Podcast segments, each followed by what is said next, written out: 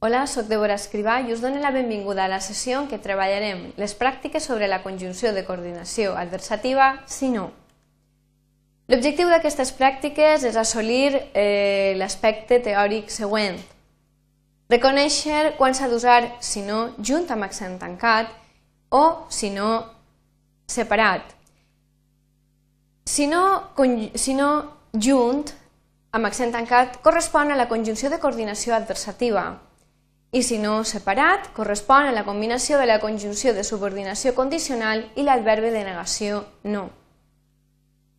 Ara el que us comentem és que preneu nota dels exercicis i es resoleu, agafeu-vos el temps que us faci falta, pareu el vídeo i aleshores la pràctica que, que us hem preparat és aquesta. Completeu les oracions següents amb si no, junt amb accent tancat, conjunció eh, de coordinació adversativa i si no, separat, conjunció condicional més adverbi de negació. Aquestes són les frases. En són 8, preneu nota, com hem dit anteriorment, i tot seguit el que ara faré és donar-vos les solucions. La primera oració diu Si no fas més exercici no podràs córrer la marató de la tardor. En aquest cas, fixem-nos que el parlant el que fa és introduir una condició negativa. Aleshores, el que hem d'utilitzar és si no separat.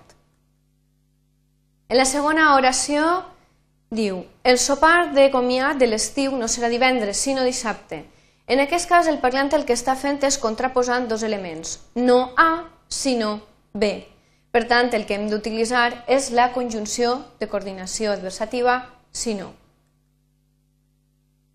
En la tercera oració diu, si no trobes pis per al curs que ve, pots allotjar-te a ma casa.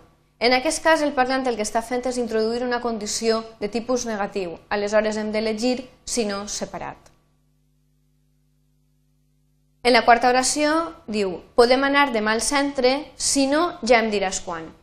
En aquesta oració m'agradaria que parareu una miqueta d'atenció perquè per la fonètica podem pensar que el si no va junt perquè estem contraposant dos elements, però no és així. Així nosaltres, si pensem, el parlant té eh, sobreentén una frase, que és la següent. Si no podem anar al centre demà, ja em diràs quan.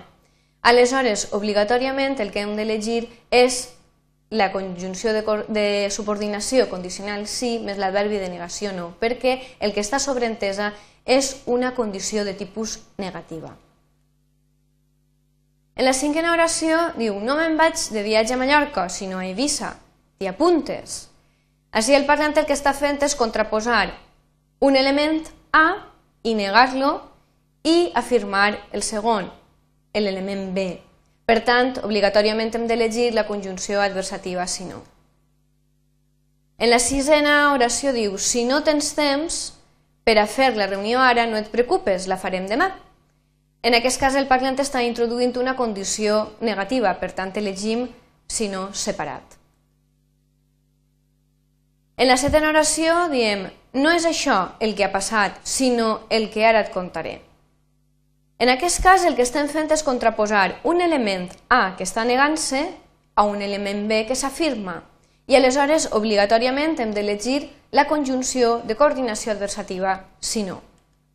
I per acabar, Diu, en la vuitena oració, no ens avellia menjar pasta, sinó arròs. En aquest cas, el que estem fent és negar l'element A, menjar pasta, i afirmar l'element B. Per tant, utilitzem la conjunció de coordinació adversativa, si no. El resum de les pràctiques seria la conjunció de coordinació, si no, sempre escrita en un sol mot i amb accent tancat, és adversativa, i apareix sempre formant part de la construcció no A, sinó B. La conjunció, perdó, la combinació sí més no correspon a la conjunció condicional sí més l'adverbi de negació no i expressa una condició negativa. Així podeu trobar una bibliografia i uns recursos per a treballar a l'aula i al CAF i també material en línia en aquest enllaç de l'àrea de promoció i normalització lingüística. Si teniu algun dubte o necessiteu posar-vos en contacte amb mi, així teniu la informació. Moltes gràcies per la vostra atenció.